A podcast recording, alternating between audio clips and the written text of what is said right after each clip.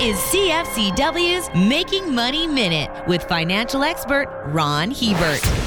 The lyrics to the Eagles' classic hit, Hotel California, tell us that you can check out anytime you like, but you can never leave.